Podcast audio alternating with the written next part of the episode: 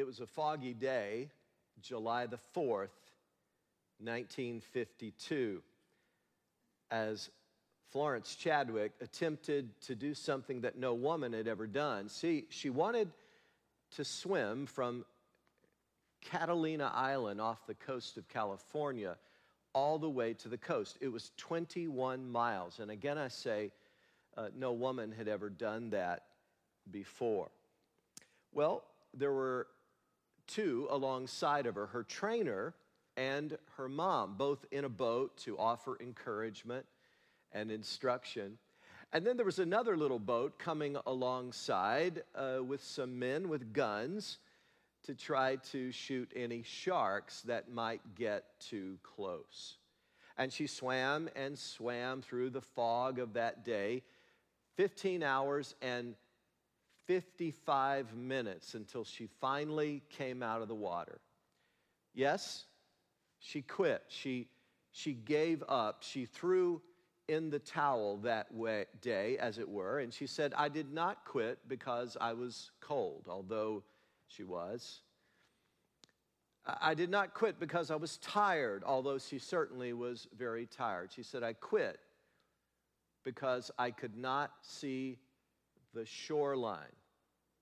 And friends, she quit just a half mile from the goal. Three months later, on a clear day, she came back and tried it again. And that day,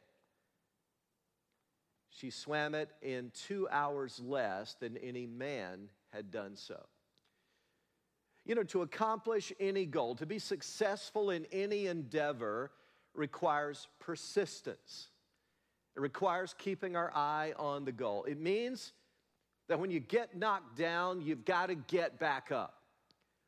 It means that when you fail, you can't be afraid to get up and try again. Start over, no matter how discouraged you might have felt. Oh, yes, in the Christian life, the world, the flesh, and the devil will conspire against you to bring you down, to discourage you, and make you want to quit. But Jesus wants to build positive persistence in our lives. The Apostle Paul said, We are afflicted in every way, but not crushed, perplexed, but not despairing persecuted but not forsaken, struck down but not destroyed. Boy, that is a picture of perseverance if there ever was one.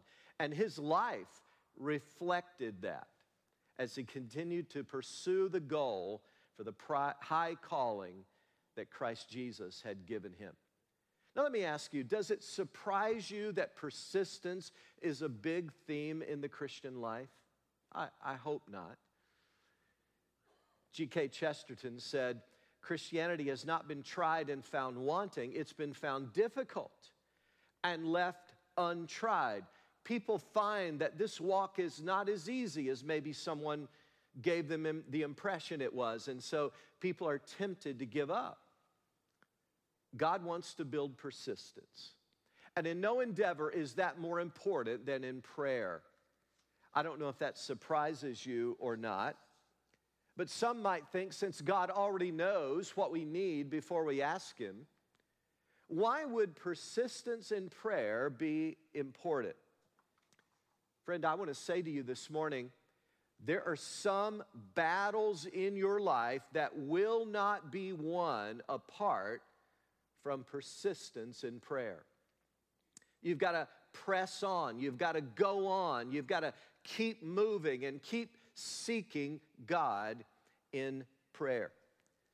Some of you who've maybe read the Bible a lot, particularly the book of Exodus, you know there's a wonderful story tucked there in chapter 17 about uh, Moses and two of his colleagues named Aaron and Hur. Hur is spelled H U R. Think of Ben Hur. They're not the same, but it's spelled the same way. uh, Hur is the guy's name. And there's a battle going on down on the plain. And Joshua and his army are locked in a fierce battle with their archenemies, the Amalekites. And up on the hillside, no obvious connection between the two, are Moses and his two friends, Aaron and Hur, and Moses is engaged in intercessory prayer. His uplifted hands are symbols of that prayer. Again, no obvious connection between the battle going on down there in real life, tangibly with weapons, and the prayer battle going on up on the mountain. But it was Moses, through persistent prayer, that won the victory for God's people that day. Listen to Exodus 17. As long as Moses held up his hands, the Israelites were winning. But whenever he lowered his hands, now remember, the uplifted hands are a symbol of that persistent intercessory prayer, the Amalekites were winning. When Moses' hands grew tired, they took a stone and put it under him, and he sat on it. Aaron and Hur held up his held his hands up, one on one side, one on the other, so that his hands remained steady till sunset. So Joshua overcame the Amalekite army with the sword. it's actually humorous, really. That the key to the battle lay not down on the plain, but with three octogenarians, Moses, Aaron, and Hur, up on the hillside, engaged in persistent prayer. What an encouragement that ought to be to older believers who maybe feel they can no longer be on the front lines down there on the plain fighting in the battle, engaged in frontline ministry perhaps, but they can be involved in the brilliant ministry of intercessory prayer, which wins the victory. But it should also be a powerful reminder to all of us, no matter what our age, that it's the weaponless hands of persistent prayer that make all the difference. So let's jump into this parable today that Jesus told. We, we find it in, in Luke's Gospel, chapter 18. And I want us to see what we can learn about how God wants to build persistence into our lives.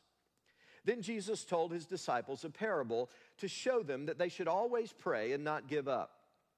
He said, In a certain town there was a judge who neither feared God nor cared about men.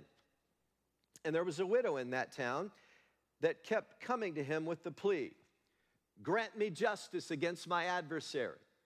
She just kept saying this Grant me justice. Grant me justice against my adversary. She would not let it go. She was persistent.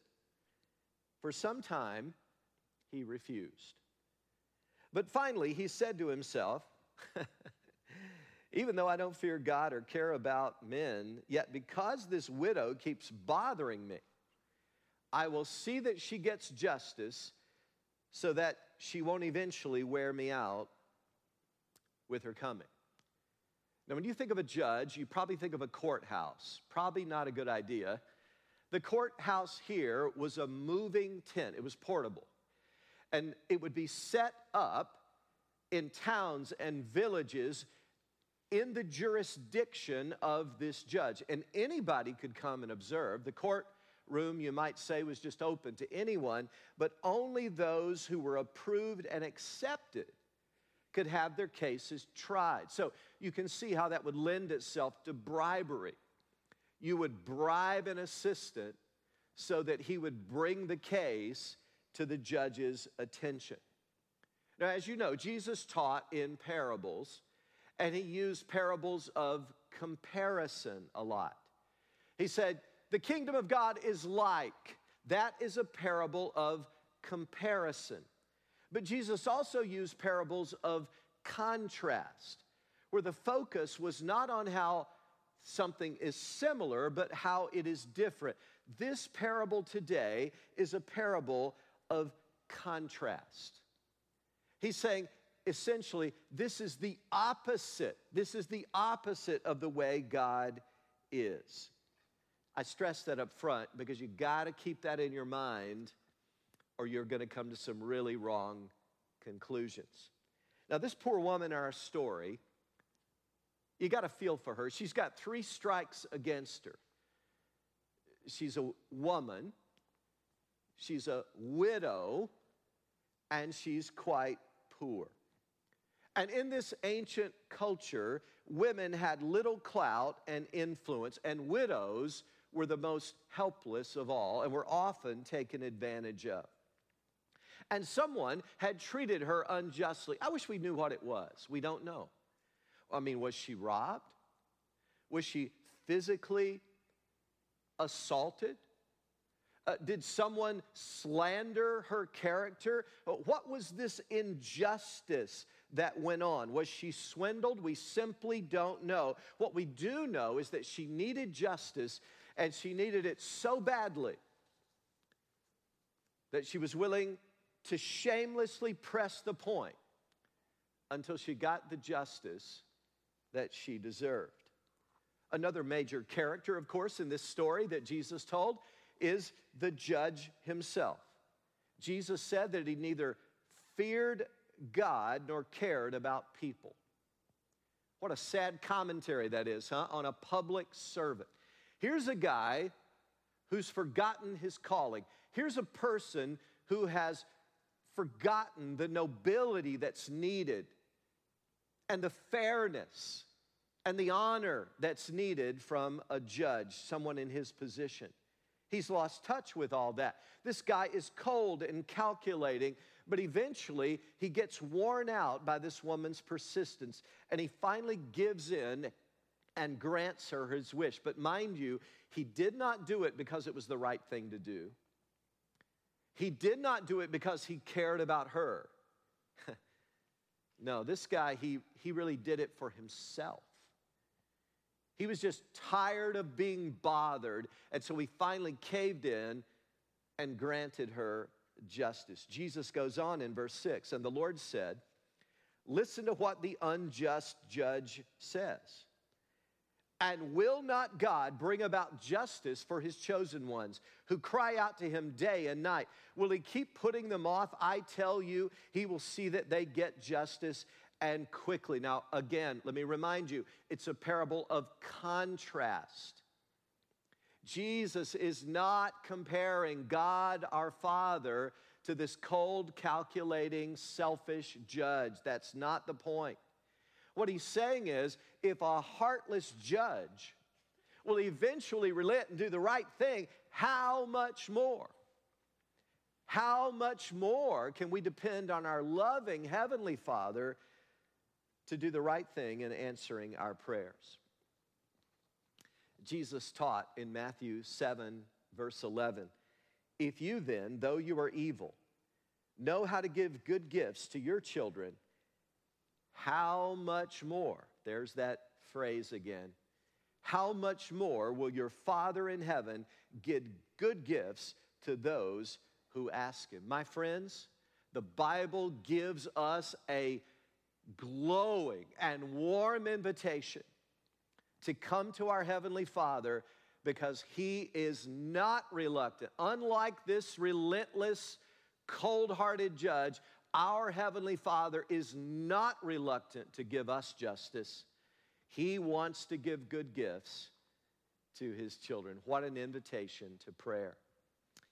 A woman locked her keys in her car in a busy downtown area and she she just didn't know how to get the car unlocked. And so she went into a nearby store, and the guy handed her a metal coat hanger, and he said, Here, you can get it open with this. Well, she had never done that before. And she had no idea what to do. And the manager was so busy, he just went back to waiting on customers. And so she went back out holding that metal coat hanger, not knowing what in the world to do with it. And she decided, well, I'm just going to pray about this. And so, right there, out on the public street, all the busyness, holding the coat hanger, she said, Lord, I don't know what to do here. I got to get my car open. Would you please send someone to help me? And right at that moment, a rough looking character with these sort of coveralls on walked up. He saw what was going on and he said, Can I help you? She explained the situation. The guy took the metal coat hanger, put it into the slightly cracked window. He had fashioned a little hook on the end, and he almost without any effort just lifted the lock right up, and the woman was into her car. And the woman was elated. She said, Wow, you are such a good person, sir. You must be a Christian.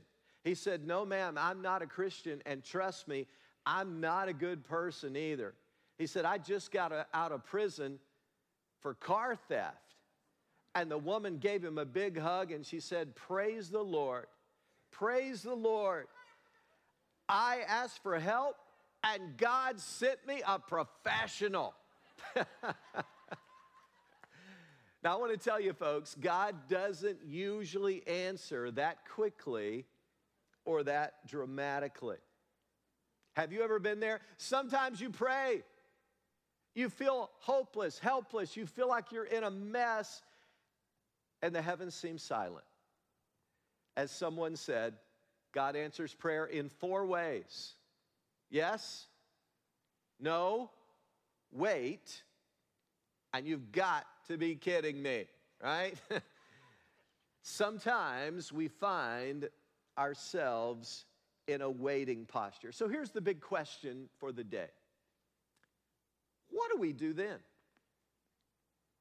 When God's answer seems to be delayed, and maybe you're convinced that, you know what?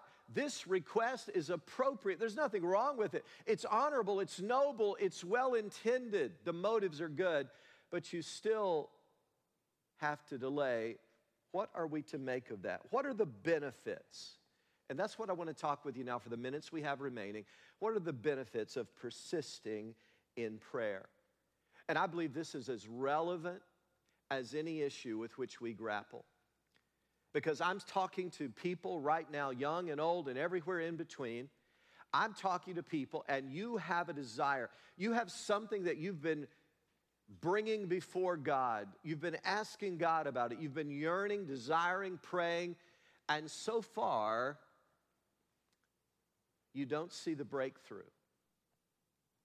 What are the benefits of persistence? I quickly want to mention three because I'm convinced that there are victories and battles in your life that will not be won apart from persistence in prayer. So, what is God often up to here? What are the benefits in persistent prayer? Benefit number one, it allows us time to examine our motives. Now, I'm going to say more about this next weekend, so I just want to touch on it now. But, folks, when you read scripture, you see that motives are a huge part in the Christian life.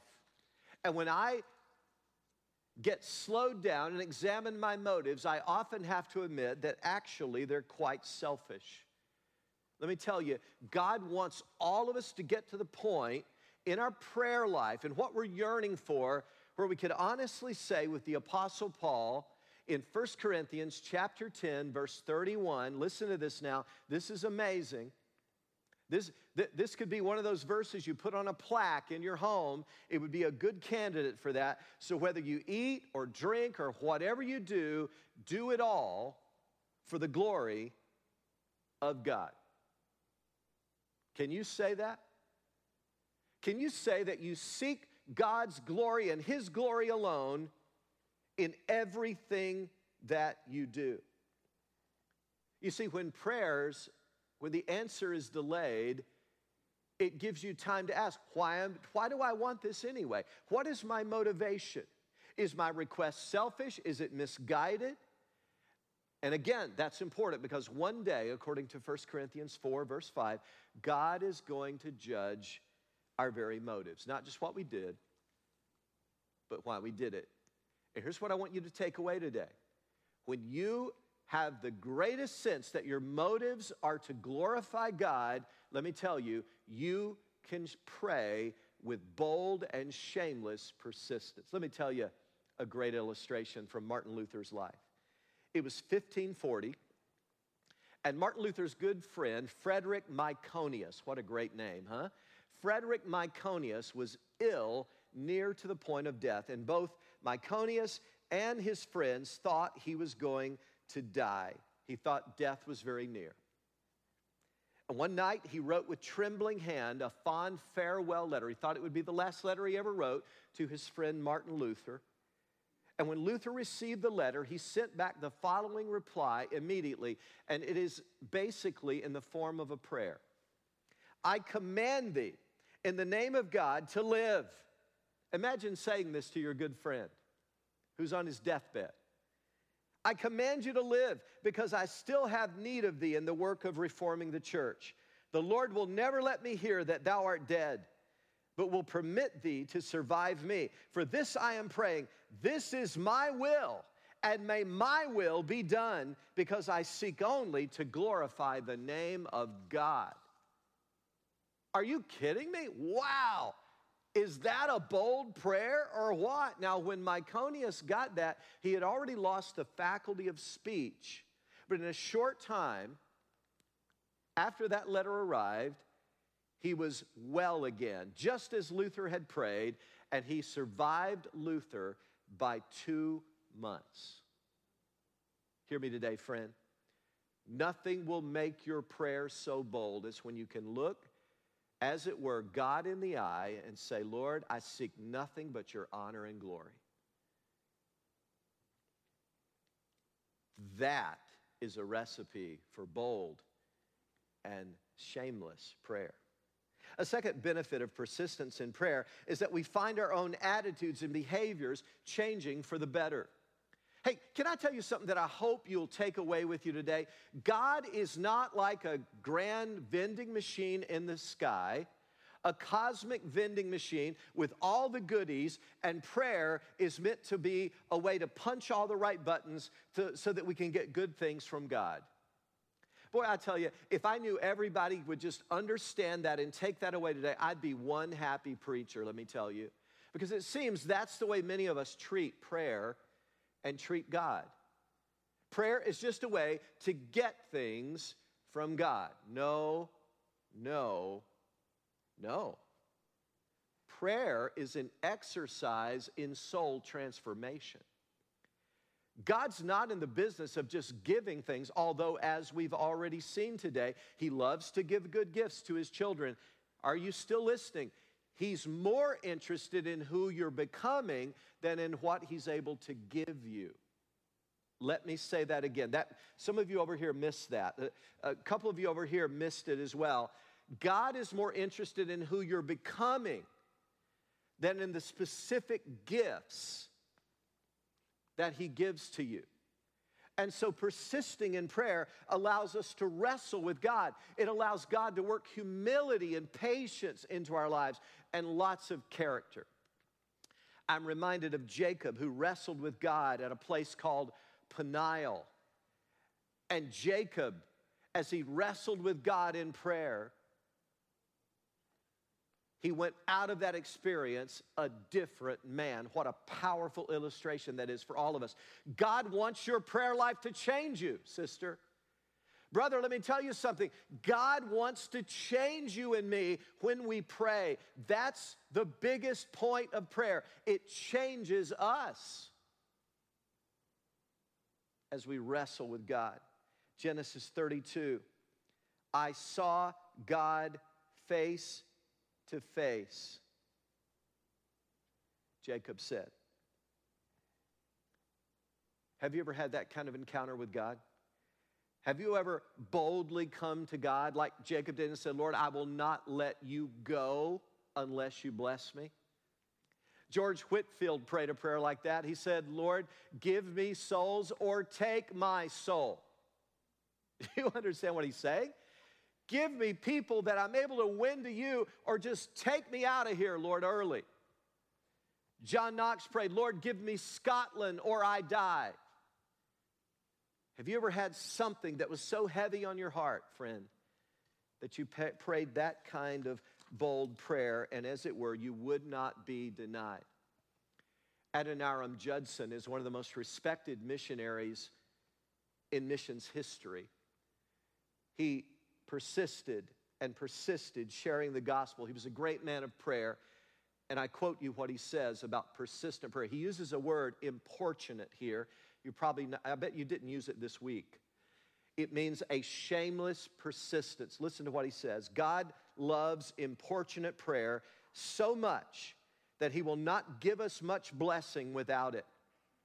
And the reason he loves such prayer is that he loves us and knows that it is a necessary preparation for our receiving the richest blessings he is waiting and longing to bestow. It is a necessary preparation. And then he concludes the statement this way oh, this is good. It's staggering to think of. He says, I never prayed sincerely and earnestly for anything, but it came. At some time, no matter at how distant a day, somehow, in some shape, probably the last I would have devised, it came. Now, let me ask you, what would that mean for those of you who are praying for a godly mate? What about those of you? What would this look like for those of you who are seeking vocational direction? What about those of you who've been yearning and longing for that breakthrough in your life? What would this mean? Adoniram Judson said, I've never prayed for anything persistently, earnestly, but that it did not come at some time, in some way, at some point, but often in a way I would have never expected. God brings the answer, but his main desire is to transform people like you and me. And above all today, friend, remember if you're discouraged today and you've been praying about something, you want to see God give you that breakthrough, please remember this. Oh, this is a gem. God's delays are not God's denials. God's delays of love and care are simply because He wants the best for you and He's got a great plan that He's working out. But there's one final benefit I just want to highlight before we wrap up today. It instills in us a dependence on God. We live in a world where people are proud of being self dependent. I'm my own person. I can do it. I've got the power. I've got the ability, it's within me. Will God bless your soul if that's you? Because that's about a million miles away from the biblical attitude God wants to build. What is God looking for? What kind of attitude? He's looking for a humble dependence on God. Now, if you heard weakness in that, you totally misunderstood it. A humble dependence on God is a meek spirit. And meek does not mean weak, meek means power under control. Meek is that stallion at the racetrack with rippling muscles, but it's power under control. That's what God is looking for a humble, meek dependence on Him. And I'm asking you straight today does that describe you? You see, when we get exactly what we want immediately, right when we want it, it doesn't tend to foster humble dependence on God, does it? That's why the Apostle Paul wrote those beautiful words in Second Corinthians 12. He talked about the thorn in the flesh. And he said, Three times I beseech the Lord to take it away.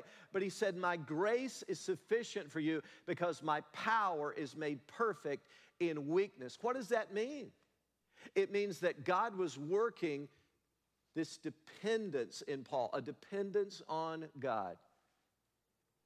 And later, Paul writes, That's why, for Christ's sake, I delight in weaknesses, in insults, in hardships, in persecutions, in difficulties. Catch these words because when I am weak, get this, then I am strong. when you have to persist in prayer, when the answer doesn't come immediately, it's a poignant reminder to you and me hey, I'm dependent on God here. God's not my cosmic vending machine where if I just punch the right buttons, say the right little magical words, pour a little spiritual pixie dust on it, I can make God jump like a puppet, get anything I want. God's interested in the relationship. It's about a relationship with the mighty God of this universe. What a privilege that is. Is God working that humble dependence in you? I heard a story I just love. It comes from Howard Hendricks.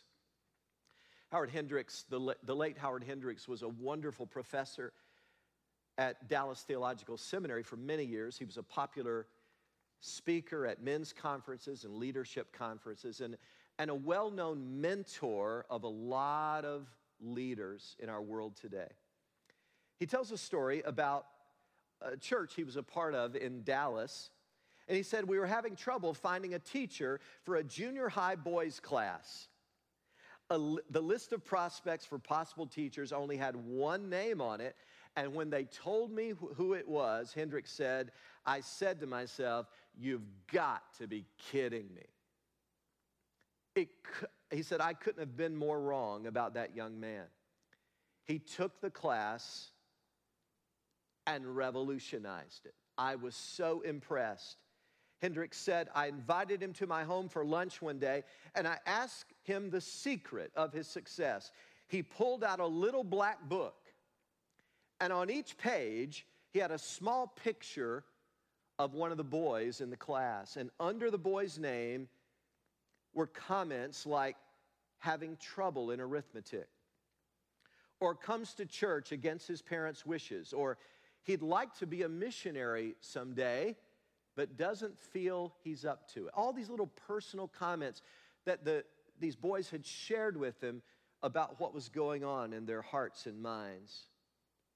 And he said to Dr. Hendricks, I pray over these pages every day. And because I pray every day for these boys, I can hardly wait to come to church each Sunday to see what God has been doing in their lives. I'll tell you, folks, when you've got that kind of prayer relationship with God, when you're pressing into the Lord, when you keep bringing that difficult marital situation, that doesn't seem to be changing, when you keep bringing before God that financial struggle and say, Lord, give me the wisdom to see through this, when you keep bringing to God that desire for that breakthrough, I want to tell you, in God's perfect timing, He's going to bring the answer. But in the meantime, He's changing you and me. So, prayer is the starting point. Prayer is the starting point. Prayer is the glorious starting point for drawing near to God. Henry Blackaby is a popular writer, and he says about prayer, as he's talking to people about trying to not get so caught up in the mechanics of prayer that they miss the purpose of prayer, he says, and I quote, if you do not have clear instruction from God in a matter, then pray and wait. Depend on God's timing. His timing is always right and best. Don't get in a hurry, Blackaby says.